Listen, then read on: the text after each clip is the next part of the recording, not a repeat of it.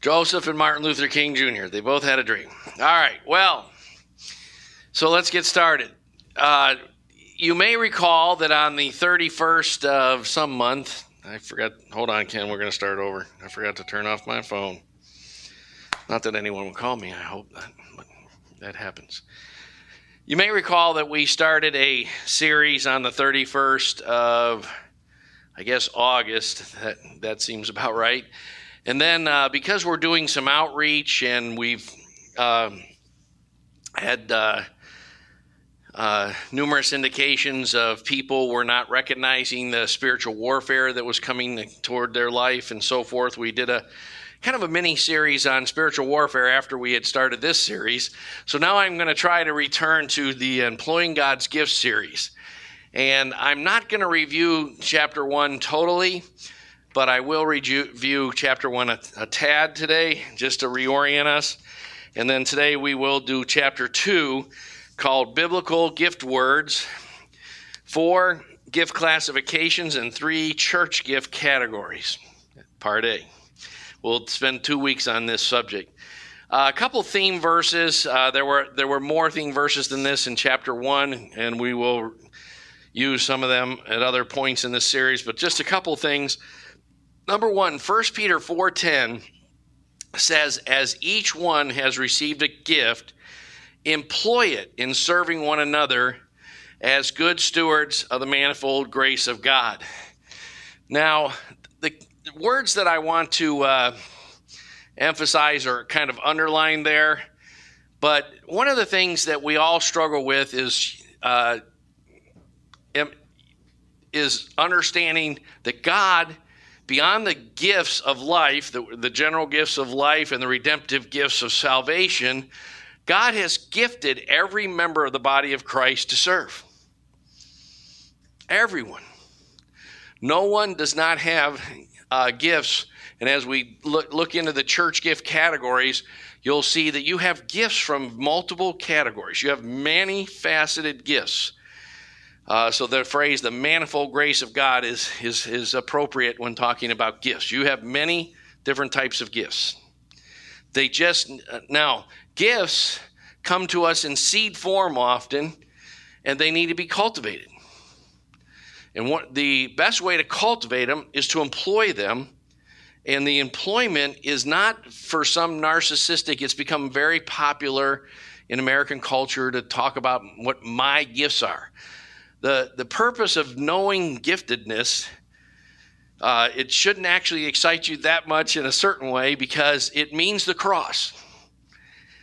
Your gifts can only be, be uh, effective on the other side of the cross. They're gifts that come from the resurrected Christ that he gave on the other side of his cross. And they they can only be employed in understanding that the greatest is a servant. But uh, we suffer from an unemployment problem in the church today. Too many gifts are unemployed.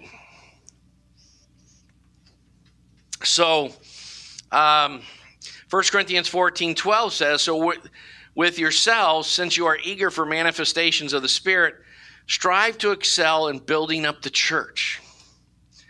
Not try to excel in some narcissistic uh, self examination episode Try, uh, try not to, it's not to excel in getting uh, recognition and praise from other members of the body of Christ. Our goal is to build up Christ Church. Why? Because Christ Church is the main agent of his kingdom. The reason I've spent 39 years studying why, how, what is it going to take to restore the church in America, and that I, and, and I'm willing to spend to engage in a plan that might take two or three generations for, for our own audience to even understand what we're, what we're saying and doing is because it's paramount to restore the church to see God's purposes unfold. Because God is bringing his kingdom to the earth. Like the mustard seed, it started with uh, this itinerant rabbi making disciples, healing people he had crowds of sometimes 10 to 20,000. Yet only 120 people believed in him enough to actually do what he said after his resurrection. And then, and that's after appearing to 500 people. You would think you seeing Jesus resurrected might make some impact on you, but 380 of the people didn't. It didn't make enough impact to sign up to follow him and do what he said. That's always been the issue. Is like, are we going to be hearers of the word or doers, as James says? So, um, our purpose in, in studying spiritual gifts is not just to say feel better about ourselves, to be, but to, to self sacrificially be servants, employing them in the building up of God's purposes through His church. Now, with that in mind, will the verses that are listed there in Romans 12 and 1 Corinthians 12 will get plenty of uh, discussion in weeks to come. So I'm going to skip down to just looking quickly at the uh, what was 13, 12 chapter titles. I've been really studying and studying this. I'm glad I actually had a did that little interruption with the with the uh, spiritual warfare series because I always taught this as something like a four or six part series and uh, you know I've been studying and studying this and uh, I'm I'm a little bit overwhelmed by how much I didn't know about spiritual gifts till I really started digging deeper in the scriptures about it and so um, hopefully this will be good I'm learning uh, by this series hopefully you will too uh, you know, way back in the 80s, I used to teach a series on gifts. I taught it once in the 90s. I taught it as a Sunday school class at, a, at around the year 2001 or something. But uh, as I'm digging into this, I'm really like realizing there's a whole lot I was missing, which is exciting to me. All right, so we talked uh, in the first week about getting properly oriented. The two things I just want to make sure we're properly oriented by is number one, that it's all about self sacrificial service. Until you get some yokes on you where you're serving and you don't just serve when you feel like it, kind of thing, but you serve. Uh, with yokes. I don't know how to ex- explain it any better than that. Jesus said, "Take my yoke upon you." And I think I think the essence of the modern world is we we avoid yokes, we avoid commitments, we avoid cost, we avoid long-term relationships, um, we avoid accountability. We, in so doing, we often avoid a, really a sense of belonging.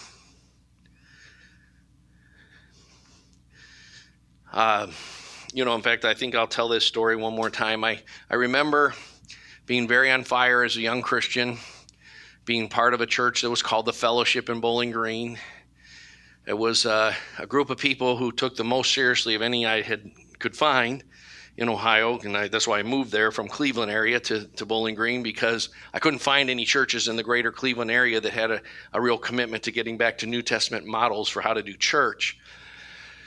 And these people were very serious about it.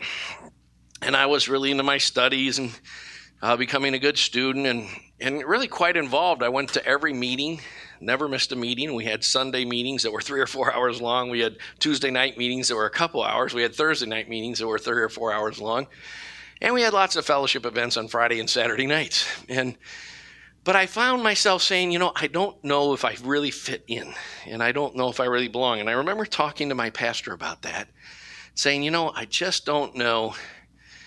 You know, I know what Paul says in 1 Corinthians 12. If the, you know, the foot says that I'm not part of the body like the hand is, uh, you know, the foot's wrong kind of thing and you're, and so forth. But I, you know, in reality, I just don't know how much I'm integrated into this fellowship.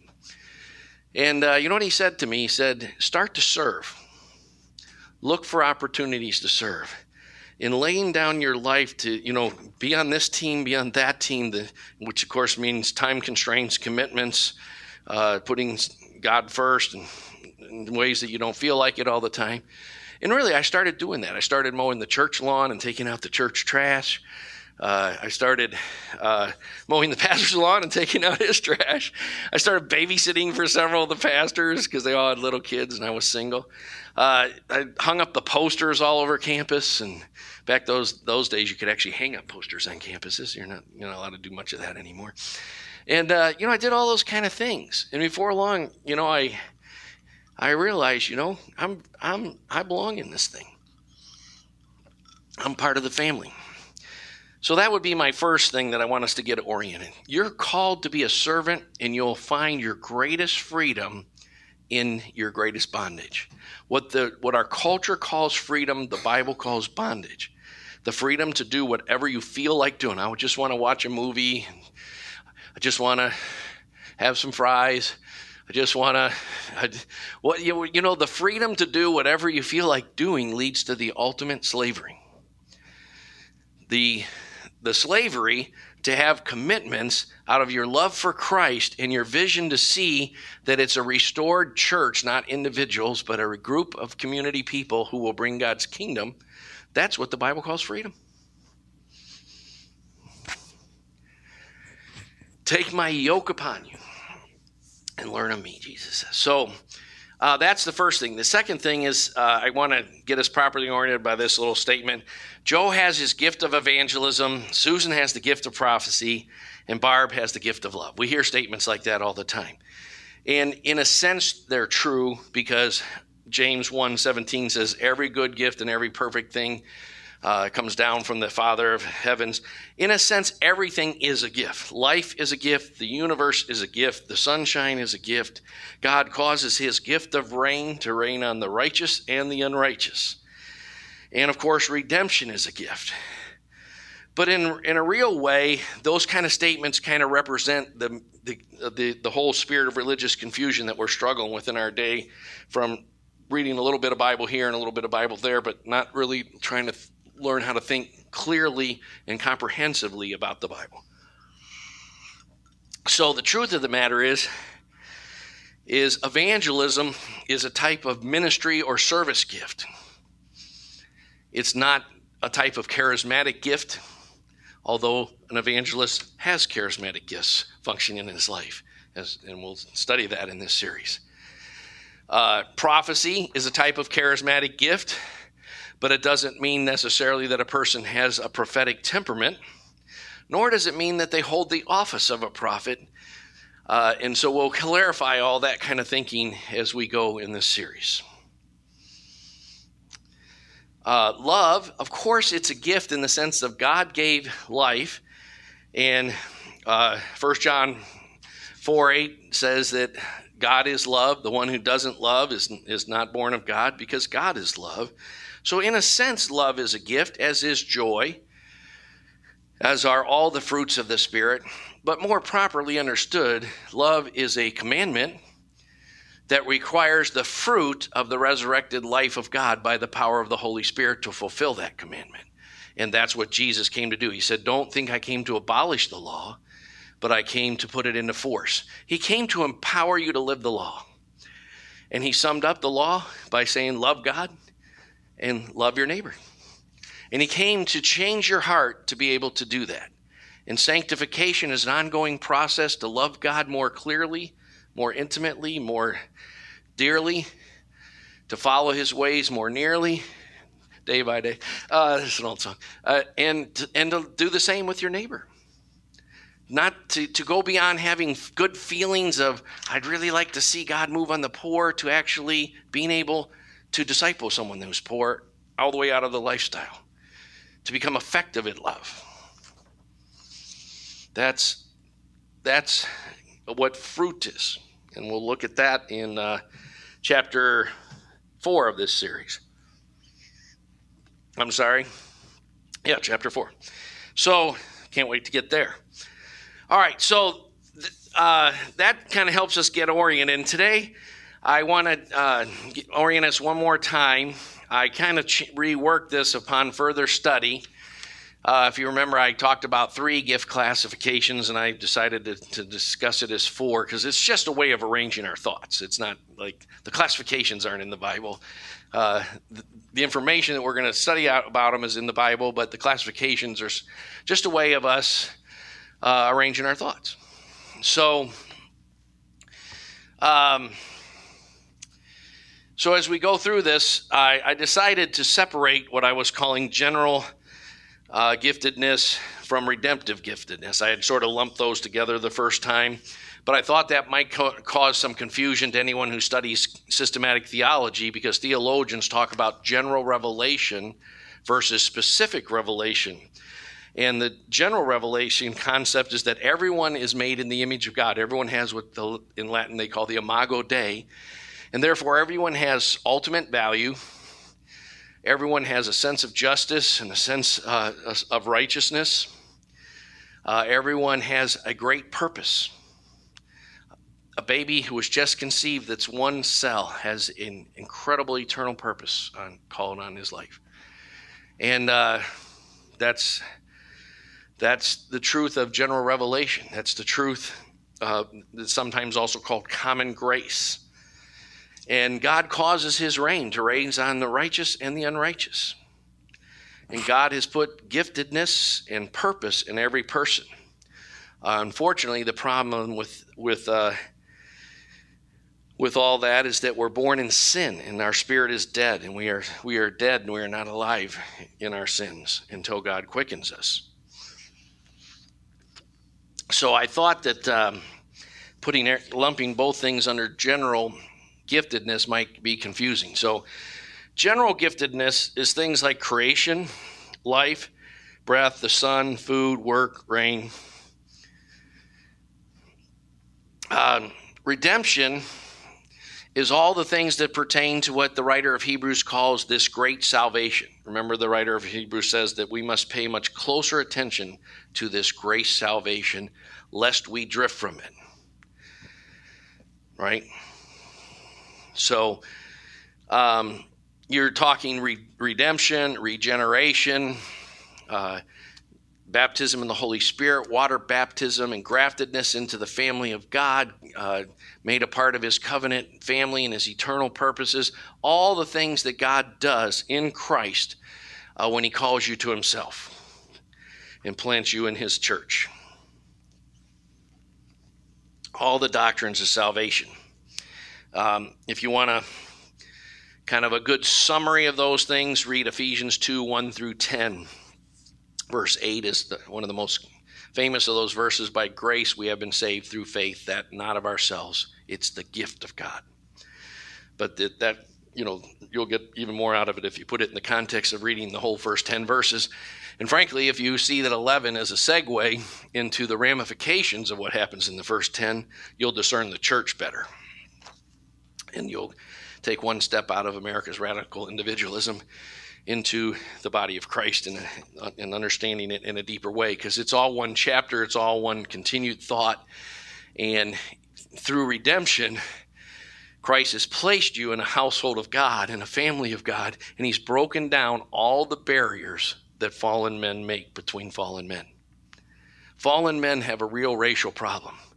Tall people hate short people, old people hate young people, women hate men, men hate women. They, people hate each other based on color, uh, nationality, all sorts of crazy ways they find to dislike one another because they're at enmity with God, themselves, and each other. That's our fallen state. But this ought not to be the case in the church.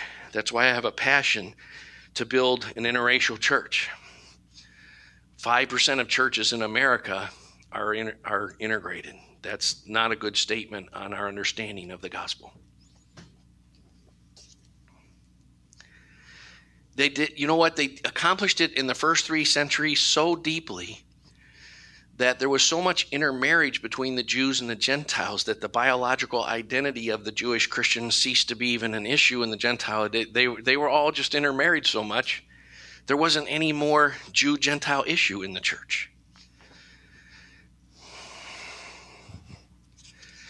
They become they became one people spiritually, but they practiced that in their bodies in their community so deeply that they ended up becoming one people biologically.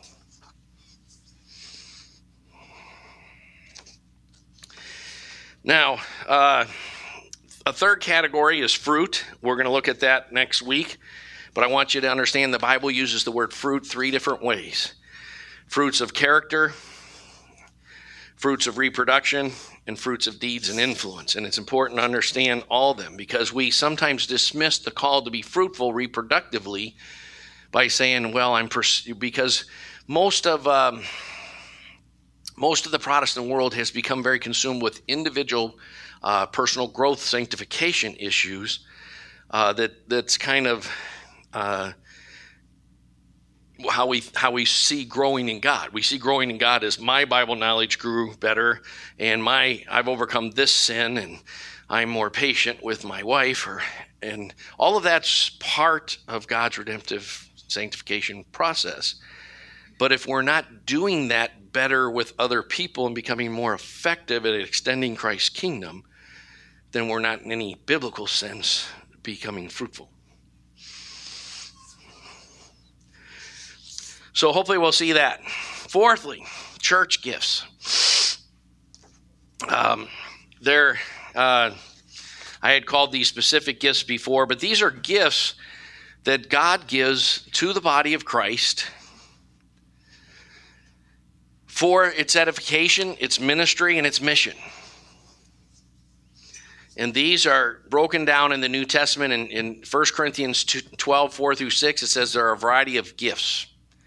Varieties of gifts, plural, plural varieties and plural gifts, but the same Spirit.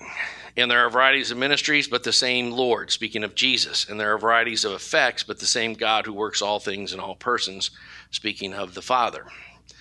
And uh, the different gifts come from the different members of the Trinity in terms of different categories, and you have gifts from all three of those categories. Some are in seed form, some are more developed, some come on you now and again, some sort of reside in you more frequently and more regularly. But God has multifaceted gifts to distribute to each member of the body of Christ from each of those categories. And so hopefully you'll uh, be excited about learning more about that as we go. Today, I'm going to bore the heck out of you because I'm going to just give us a few Greek words uh, about giftedness. You know, um, and I'm going to give you kind of a. am uh, going to tell you the four or five that we're going to talk about right at the beginning, and then we'll go back and talk about each one. The first one is the word doria, which is sometimes uh, in the uh, Dorian in the noun form. And uh, that occurs 24 times in 19 verses in the Greek concordance of the NASB. Now, a lot of us are familiar with the word charis, and I'm, I'm totally mispronouncing that because it really would be like you have this kind of rolling R Hocker thing going on when you charis, you know, if you, uh, which I can't do. I'm, Germans could probably do it better. But uh, I, you know, when I was taking Greek in college, I was I was supposed to pronounce the word, and then the teacher would say, and then I pronounce it again, and he'd say it again, and then he finally give up on me and move on. But uh, I I can't pronounce them right. Uh, of course, you can you, you, if you know more than one language in in a, in a speaking sense, uh, then it's usually easier to make more sounds. You have you already have some head start on that. Um, in any case uh, Dorian or Doria is, uh, is a word we'll look at. Charis, charis, or something like that. It occurs 159 times in 148 verses. Now that's interesting because if you just Google the word grace, which it's often translated, you'll get usually, depending on the translation, anywhere from 124 to 131 occurrences because it's not always translated grace. Um, I want you to see the word didomi, the most common word for for uh, it, and it means give, grant, deliver.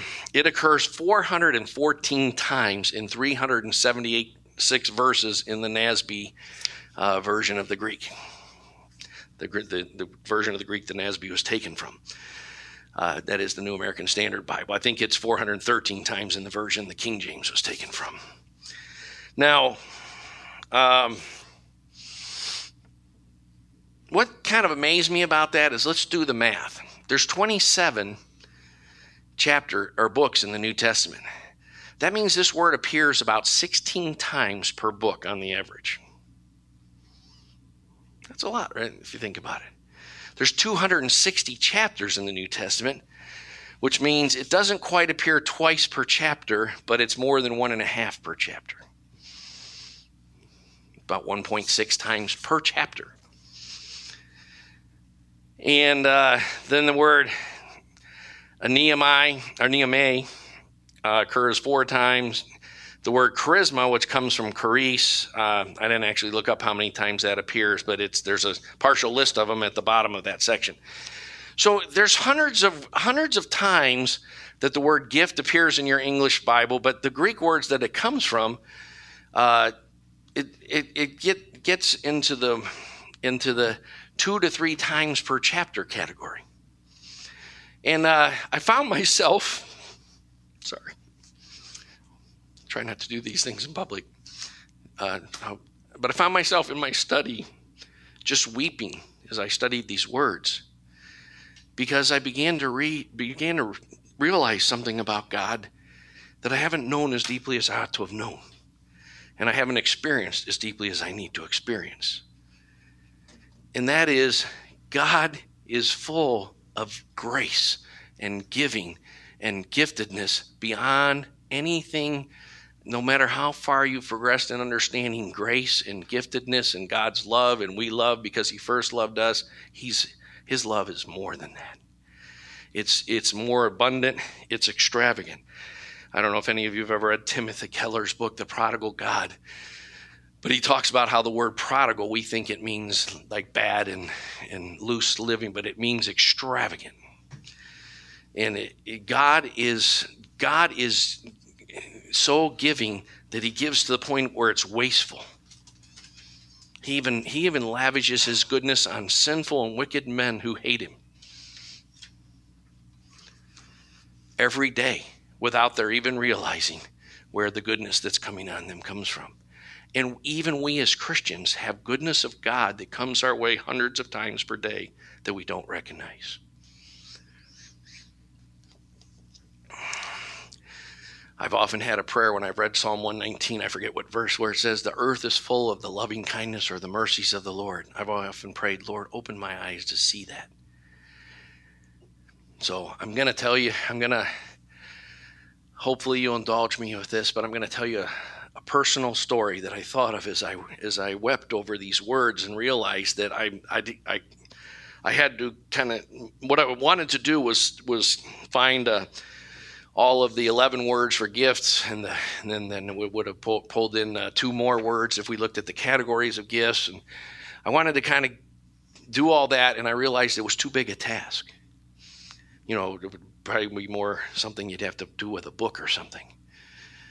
When I th- and I thought of my kids who hopefully not be upset at me for hearing this illustration, but I thought of the Great Shirt Christmas, which is a family joke that we have, and um, I don't know if you've ever been, been poor and then God prospered you. Some, some of us have experienced that. Others have just been poor. Others have just been rich. But um, when I left the ministry, I had no career to fall back on. Uh, we the first year we made well, about twenty thousand dollars less than it cost to live on. And fortunately, through my work in a second job, we paid all bills on time because the you know the the wicked borrows without repaying. I would never be late on a bill, even if I have to work three jobs. And so, and I did. I worked. I worked an extra job, several evenings a week, Saturdays and Sundays, and I worked my sales job not 40 hours a week, but more like 60, so I could get it jump started. But we struggled for a long time, and we just barely eked out paying the bills. And I used to on Saturdays go to Aldi's with a calculator and Meijer and Kroger and compare the price per ounce of every kind of generic macaroni and cheese and cheap uh, frozen pizzas and whatever. Would it would I was like, God, please help us get something actually nutritious eventually, but I just need to feed these kids for the time being.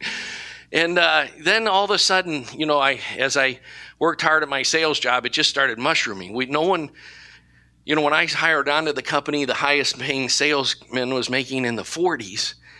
And then all of a sudden, um, by the second year, I was making in the 30s. By the third year, three of us were making over 100,000 a year. By the fourth year, I came in. I made 159,000, and I came in fourth place, third, third place in the company. There was one guy made 220,000, and uh, the you know the kind of sales we were doing just mushroomed. And so what can happen sometimes, maybe you can't relate to this, but what can happen in that kind of environment is you sort of forget that uh, won't always be like this. and so uh, I forget, you know, uh, I don't remember exactly what year it was, uh, but we I started making well over a hundred thousand every year, and I guess I was feeling a little bit more, you know, like like you know, it's like when you're being chased by an enemy. I was feeling like I had a pretty good head start. That poverty thing that won't be able to pay the bills. I I was feeling like I had a good lead on it, and uh, so we had this Christmas and usually, I'm not much of a. Uh, I'm, I'm big on we have a dinner and we read Matthew 1 and 2 and Luke 2 and and these kind of things as a family. I and I've always liked gifts, but I went crazy with gifts one year. I mean, just berserk. And uh, there, I I bought everyone like forty different shirts and gift certificates and toys and games and everything. And we actually uh, we have a family tradition where we open the gifts on New Year's Eve. We have a uh, worship service, which has now become our church worship service, then followed by a big dinner, followed by opening gifts. And we actually got to like about 1.30 to 2 o'clock in the morning. The kids said, no more. like, I, I can't stay up any longer opening gifts. So we actually went to bed without opening all the gifts. Now, that's a long story, but I just, I, I, there's something of God in there. That is really, when you start thinking about these words, that is really what God's heart towards you is. You know, we worry and fret. How sad. The, you know, Philippians 1 6, I am confident that he who began a good work in you, it wasn't your idea to send Christ in the first place. It wasn't your idea to get convicted of sin. However, God drew you into his kingdom, whether you were born in a Christian family or, you know, God let you come to the end of your rope with drugs or whatever way he put you into his kingdom, he had that plan from all eternity. And Paul says in Romans, how much more will him who did not spare his only son freely give us all things? And if I don't get through any of the definitions of these words, if I could you understand that God wants to give you the great shirt Christmas. As we, I, you know, my kids use it to mock me these days. You know, that's what you do when you grow up. You mock your dad. But, uh, and, uh, I mean, there were we we really we all got too tired. Like they mutinied. They're like, we're not staying up to open the rest of these gifts. you know, it's 1.30 in the morning and we still have like 50 or 100 gifts to go. I'm going to bed. uh, it was nuts. It was over the top. I've been known to be a little extravagant sometimes, but that that is God toward you. We worry about our jobs and we worry about our, our future spouses and we worry about whether we'll overcome this sinful habit. I don't know why it works this way, but God gives you some deliverance like quickly. But if you're crying out to God for deliverance and you're really pursuing it, it will come. You know, I had some habits in my life that were gone the first six months of, you know, like drugs and all that. And I, you know, I, last time I smoked any drugs was in 1974. Most of you weren't even born then. Steve, you were probably born then, right? Were, you? Yeah. Anyone else born in? Oh, of course, Catherine. Any, see, yeah, Ken, Ken raises his hand. Ken, you were you were in the mind of God in 1974. God knew you and His purpose. Uh, you know, and then there were other things that it was 17 and 20 years before I began to see some sanctification process. But God loves you and He's called you and He's not going to ever let you go.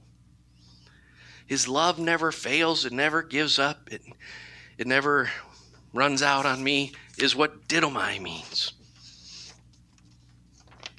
Well, let's see if I can. Uh, I got a few more minutes. So, does that? Do we get that? I I don't even know how to communicate that to you. I'm not sure how much.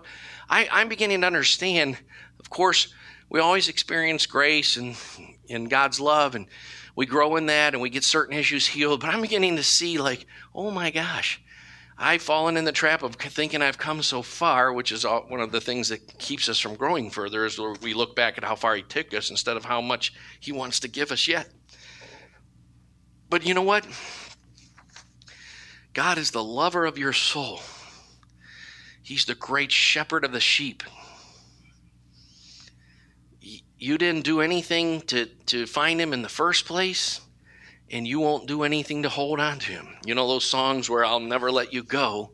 I hope to God we change those. I never even sing those that line. To he will never let us go. If it were up to me, uh, you know, Lord, I'll never deny you. I'll I'll I'll be with you to death and I'm never I've decided to follow Jesus. Forget it. He's decided you're following Jesus. no turning back. I want to turn back. Sorry, I love you too much.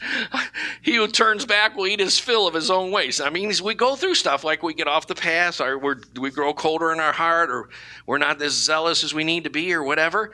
And he uses it because he loves us to chastise us at times. Sometimes there's bad fruit to eat, but there's never a loss of his fatherhood or his ultimate purpose for your life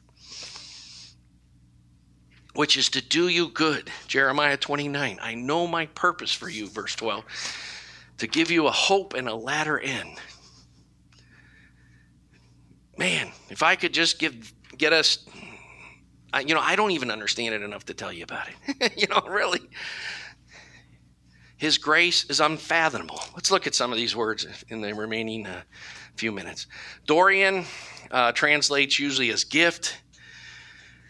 Uh, here's some verse, it, verses where Jesus says, Heal the sick, raise the dead, cleanse the lepers, cast out demons. Freely is actually Dorean. And then uh, freely you receive, freely give is Didomi.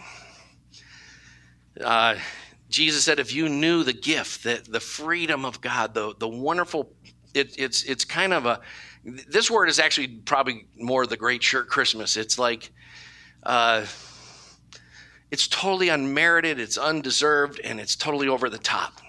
It's like, you know, when the guy is bumming money on the street. I've seen this in movies once in a while or something. Like a guy's trying to get a, a, couple bucks to get his next beer bottle or whatever, and and the guy just like gives him like hundred thousand or something. I, there's a couple movies like that where you know the guy's like just happens to be he's tired of all this money or whatever, and that it's kind of like that. It's like we think we need. Uh, five dollars to hold us over, and he just goes ahead and gives us like millions. It's it's that kind of word. Um, now, by the way, uh, there's a couple places where it's not translated gift. I put John 15 as an example of that, and Galatians 2:21 is also a good example of that. Uh, what what it means for because it means for no cause. See, it's unmerited, so it can kind of, be translated for no reason at all. So put it put it in context. But this happened in order to fulfill the words in their Torah. Uh, John 15 is quoted that they hated me for no reason at all. that's what's so amazing about the whole grace thing is that we really did hate God. We're the ones that nailed him to the cross. We're the ones that cried out, Crucify him, crucify him. We were in Adam and Eve when they sinned. We were in their loins spiritually. We made, I, I, this is impossible to understand, but one of the mysteries of the faith is you made that decision to say, Indeed hath God said, and to eat uh, of the tree of the knowledge of good and evil. You made that decision in Adam and Eve. And he still loves us. Galatians 2:21 is saying if I nullify if if I am seeking to be saved by the law and I nullify the grace of God, I make it for I, I totally obliterate the whole thing. I make it for no reason. Charis, we're going to look at several words later that, that come out of charis. Next week we'll look at charisma, which is point E there. I won't get to that part today, but charis um, is translated in the King James as grace 130 times, favor six times, thanks seven times, pleasure two times, in seven different miscellaneous words.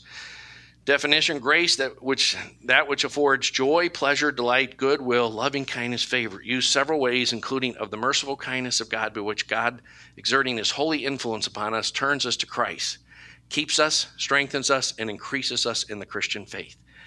Knowledge, affection, and kindles them to be to exercise of the Christian virtues.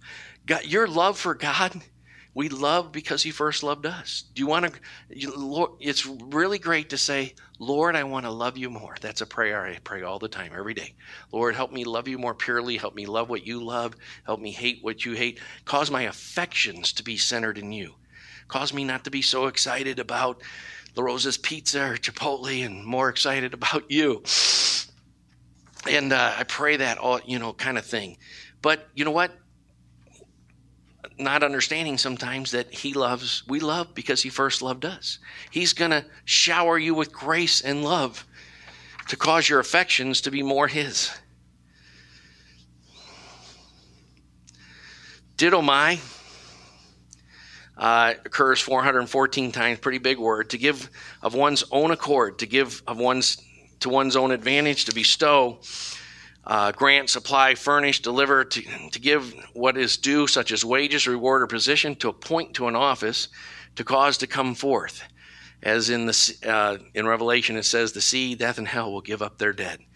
To grant or permit, to ordain or commission. It includes the the idea of anointing and equipping to do the the task that He's called you to do.